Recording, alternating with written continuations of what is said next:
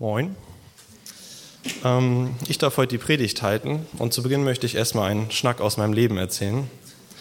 Es war in der siebten Klasse, das war mein erstes Jahr auf dem Gymnasium und wie es sich gehörte, dass jedes Jahr mein Elterngespräch anstand, hatte ich auch damit mein erstes Elterngespräch auf dem Gymnasium. Meine Mutter hatte mich schon auf der Autofahrt gefragt, ob sie irgendwas zu befürchten hatte. Ich war relativ entspannt, weil ich wurde ungewollt zum Klassensprecher gewählt und ich stand eins in der in Geschichte bei meiner Klassenlehrerin, also eigentlich ganz gute Karten für ein Elterngespräch. Als wir dann in den Klassenraum kamen, wurde meine Stimmung direkt umgeworfen, weil ich einen Vortrag von meiner Klassenlehrerin bekommen habe, der seinesgleichen sucht. Gideon passt nicht im Unterricht auf, er stört die anderen beim Lernen, er schreibt auch sehr schlechte Noten und ist sowieso ein sehr schlechter Schüler. Da war ich erstmal ein bisschen angespannt, weil ich hatte meine Mutter ja gerade das Gegenteil erzählt ähm, und wusste auch nicht so ganz, was ich tun sollte. Es war alles katastrophal. Natürlich wurde ich dann auch nach meiner Meinung gefragt. Ich war etwas verwirrt und habe natürlich gesagt, naja, ich weiß nicht, was Sie meinen. Ich stehe eins in Geschichte und die anderen Noten sind jetzt auch nicht so schlecht. Und sie hatte dort einen kleinen Zettel vor sich liegen und dort war die Liste von allen Schülern mit den entsprechenden Noten. Und sie hat dann nochmal nachgeguckt und meinte dann, oh, da bin ich in der Zeile verrutscht, da habe ich wohl Luca Tom beschrieben. Dann hat sie in einem kurzen Satz zusammengefasst, dass ich ja eigentlich ein ganz guter Schüler bin. Und dann war das Gespräch auch wieder zu Ende. Vielleicht kennt ihr auch Momente, in denen ihr etwas angespannt seid. Es scheint alles den Bach runtergehen zu scheinen. Man ist aufgeregt, total angespannt und man weiß gar nicht mehr, was man tun soll. Vielleicht ist es das ernste Gespräch mit dem Chef, weil man das Projekt heute abgeben soll, aber es ist noch gar nicht fertig. Oder man muss einen großen Vortrag halten und man ist noch gar nicht vorbereitet, wie zum Beispiel ich heute. Oder man muss eine große Entscheidung im Leben treffen und man weiß noch nicht, wie man sich entscheiden soll und wenn man sich entscheidet, wie man das überhaupt bewältigen soll. Diese Probleme haben wir nicht nur heute, sondern hatten schon, mal, hatten schon damals die Menschen in der Bibel. Propheten mussten große Reden halten und die hatten nicht immer nur positive Sachen zu erzählen. Mose musste ein ganzes Volk aus, dem, aus Ägypten führen. Der war sicherlich auch nicht immer entspannt. Und dann auch noch 40 Jahre durch die Wüste. Oder die Jünger. Jesus erzählt ihnen, jetzt müsst ihr auch predigen und ihr dürft jetzt auch Wunder vollbringen. Ja, da habe ich auch erstmal Druck auf der Birne, wenn ich das höre. Aber wir wollen heute von einem anderen reden, von Jakob. Derjenige, der seinen Bruder um den Segen des Vaters betrogen hatte und geflohen war nach Mesopotamien zu seinem Onkel Laban. Da schien auch ganz schön dicke Luft zu sein. Esau war extra nochmal jagen gegangen, um etwas Schönes zu kochen für seinen Vater, damit er ihn segnen kann, da ihm ja auch der Segen zustand. Und dann kommt er zurück, nur um zu merken, dass es ganz umsonst war. Jakob hatte ihn den Segen gestohlen, hatte seinen Vater ausgetrickst. Nun war er ziemlich sauer und wollte sogar Jakob töten. Jakob merkte das und floh direkt nach Mesopotamien zu seinem Onkel. Dort arbeitete er mehrere Jahre und hat auch noch zwei Frauen bekommen. Irgendwann kam der Tag, dass er wieder nach Hause wollte.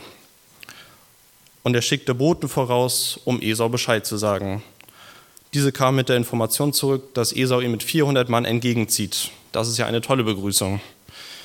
Jakob, was Jakob wohl gefühlt haben muss, welche Fragen ihm durch den Kopf gegangen sein müssen. Er war sicherlich auch sehr verzweifelt, wusste nicht, was er tun soll.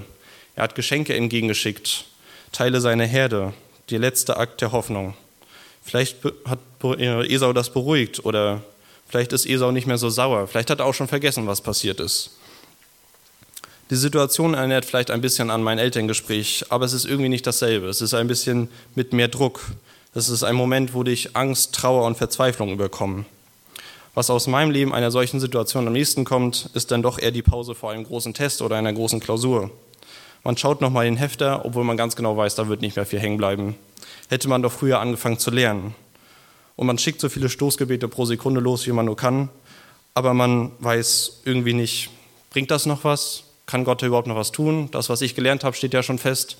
Und die Fragen sind auch sowieso immer total schwierig. Da kann man sich auch nichts mehr dran ändern. Was soll Gott denn da jetzt noch machen?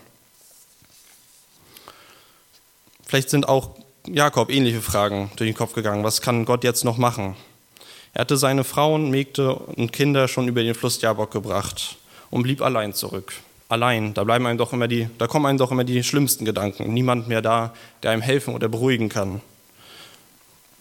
Warum, Gott, hast du mich zurück in die Heimat geschickt, obwohl du wusstest, welches Unheil dort auf mich wartet? Dieses Gedankenkarussell wird aber unterbrochen. Denn dort kommt jemand auf ihn zu. Wer könnte das sein? Vielleicht ist es ja eine Magd oder ein, eine seiner Frauen, einer seiner Kinder. Vielleicht wurde irgendwas vergessen oder sie wollten ihn nochmal besuchen, weil sie wussten, dass er sicherlich auch an was aufgeregt ist.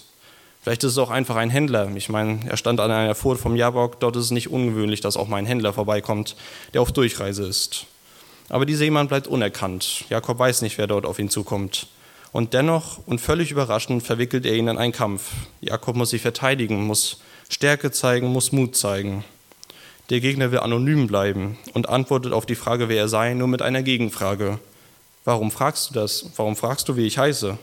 Warum fragt Jakob das überhaupt?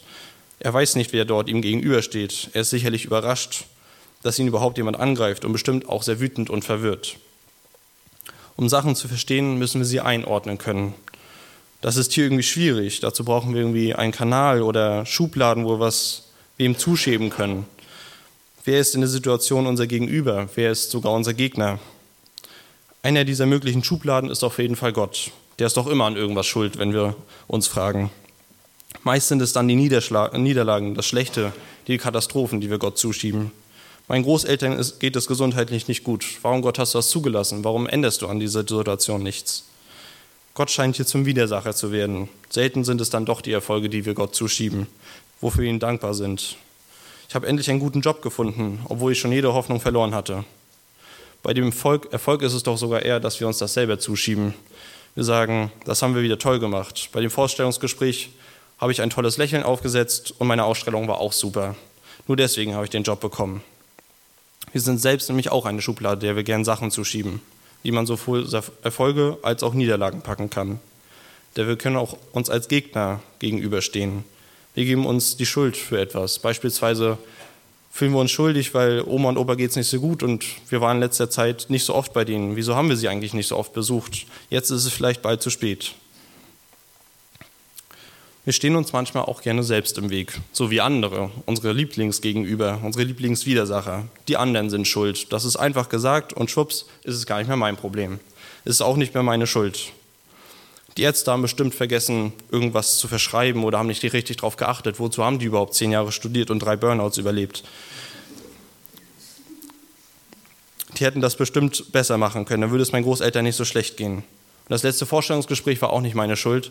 Die haben sowieso viel, doofe, viel zu doofe Fragen gestellt und die wären sowieso doofe Arbeitgeber gewesen. Da wollte ich sowieso nicht arbeiten. Das ist nicht meine Schuld, dass das so schlecht lief bei dem Vorstellungsgespräch. Jetzt haben wir hier drei Eckpunkte. Gott, ich und meine Nächsten. Ein Dreieck. Ich habe das Gefühl, ich ringe hier, ja, ich kämpfe sogar innerlich mit allen dreien Parteien. Wer ist schuld? Manchmal ist diese Frage gar nicht einfach zu beantworten.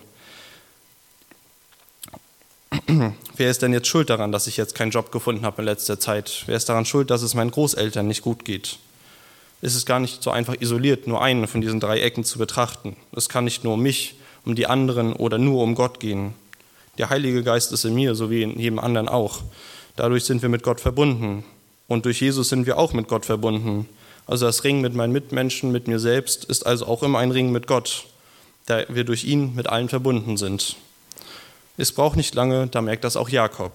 Es ist nicht irgendein Fremder oder sein Bruder, mit dem er dort einen Schlagabtausch hält. Es, er ist es auch nicht selbst, der ihn dort versucht umzuringen.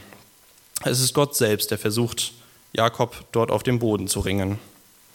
Es ist gar nicht so leicht, Gott zu erkennen manchmal. Viele Menschen bezeichnen sein Wirken als Zufall, Glück, Zeichen des Universums, Schicksal. Wenn ich meinen Blick wirklich auf Gott gerichtet habe, und seine Taten sehe, wie reagiere ich darauf? Es kann sein, dass ich mich abwende, weil einiges nicht für mich plausibel erscheint. Ich gebe auf, ich komme vom Glauben ab, weil einiges für mich nicht plausibel erscheint. Als ich das erste Mal diesen Bibeltext gelesen habe, war ich auch sehr verwirrt. Warum prügelt sich dieser Gott auf einmal mit einem seiner Geschöpfe? Er redet doch immer von Nächstenliebe und auf einmal lese ich sowas dann kommen natürlich Gedanken wie, das muss ich auch den Jugendlichen im Jugendkreis erklären. Und dann stellen sie so eine Frage und was soll ich denn darauf antworten? Das scheint nicht logisch zu sein. Da könnte man schon mal ins Schwanken kommen. Man ist innerlich hin und her gerissen. Was soll ich tun? Was soll ich denken? Wie soll ich mich entscheiden? Vielleicht bin ich auch hoffnungsvoll, vertraue auf Gott und lass mich nicht unterkriegen. Jakob trotz den Zweifeln, den Gedanken der Anfechtung und bleibt stark im Glauben. Denn er ist Es ist Gott, der dort mit ihm ringt. Gott, der ihn herausfordert, sich mit seinem Bruder wieder zu versöhnen, indem er ihn zurück in die Heimat geschickt hat. Zum Morgengrauen möchte sein Gegenüber gehen, denn er möchte unerkannt bleiben. Jakob wird auf das Hüftgelenk geschlagen, sodass er hinkt. Es ist ein schwerer Kampf. Sicherlich die Entscheidung, dass er wieder zurück in die Heimat muss, ist auch keine einfache. Es kommen vielleicht einige schlaflose Nächte und ein paar Schweißperlen, die ihn sehr viel Kraft kosten. Nach dem Schlag würde man vielleicht von einem Unentschieden sprechen. Es gibt keinen richtigen Sieger. Doch Jakob lässt sich nicht einfach so abfrühstücken. Ich lass dich nicht, es sei denn, du segnest mich, sagt er. Und Gott tut das. Jakob gewinnt, aber nicht etwa, weil Jakob das verdient hätte, sondern allein aus Gottes Gnade. Jakob war nicht perfekt, so wie wir alle. Aber darum geht es Gott auch gar nicht. Jakob hat am Glauben festgehalten und Gott um seinen Segen gebeten. Aber Gott gibt ihm mehr. Er gibt Jakob den Segen und einen neuen Namen, Israel. Zum einen bedeutet das Gott herrsche. Jakob darf sein Leben in Gottes Hände geben und damit alle Herausforderungen, was sonst noch so auf ihn zukommt, an ihn abtreten. Naheliegend ist natürlich das Treffen mit seinem Bruder, das er nun in Gottes Hände legen darf. Diesen Namen Israel und dessen Bedeutung dürfen wir genauso auf unser Leben übertragen. Und unsere Sorgen und Probleme dürfen wir gerne Gott, auf Gott in Gottes Hände geben und darauf vertrauen, dass Gott es gut macht. Zum anderen bedeutet dieser Name eine neue Identität. Jakob heißt nun Israel, wir heißen nun Christen. Es sind nicht mehr unsere Fehler, Sünden der Vergangenheit, die über uns herrschen, uns definieren, sondern oder Momente des Egoismus, Neid und Zorns. Nein, jetzt ist es unser Glaube an Gott, der unser Leben bestimmt. Das ist befreiend. Da sind wir bei der Beziehung zwischen uns und Gott in diesem Dreieck angekommen, was ich vorhin angesprochen habe. Vielleicht werden wir nun in schwierigen Situationen Gott suchen, statt den Zweifeln Macht über uns zu geben. Jakob wurde vergeben, dass er seinem Bruder den Segen des Vaters gestohlen hat. Dazu darf er seine Ängste an Gott abgeben und an diese Situation mit neuer Einstellung angehen. Jakob fällt, ihm, Jakob fällt Esau schlussendlich in die Arme. Kein Kampf um Leben und Tod, so wie wir es erwartet haben. Und schnell merkt man, dass diese Beziehung zu Gott auch unsere Beziehung zu anderen verändert. Also die Beziehung zwischen mir und meinem Nächsten. Wir wollen nicht das Schlechte finden in unserem Gegenüber, sondern die Spuren suchen, die Spuren Gottes. Was bewegt unsere Nachbarn, unsere Freunde, unsere Menschen um uns herum? Wieso ist der schlecht, so schlecht gelaunt? Was macht die Person vielleicht gerade durch? Sollte ich da vielleicht mal nachfragen? In der kommenden Woche hat jeder von uns seine Kämpfe zu kämpfen.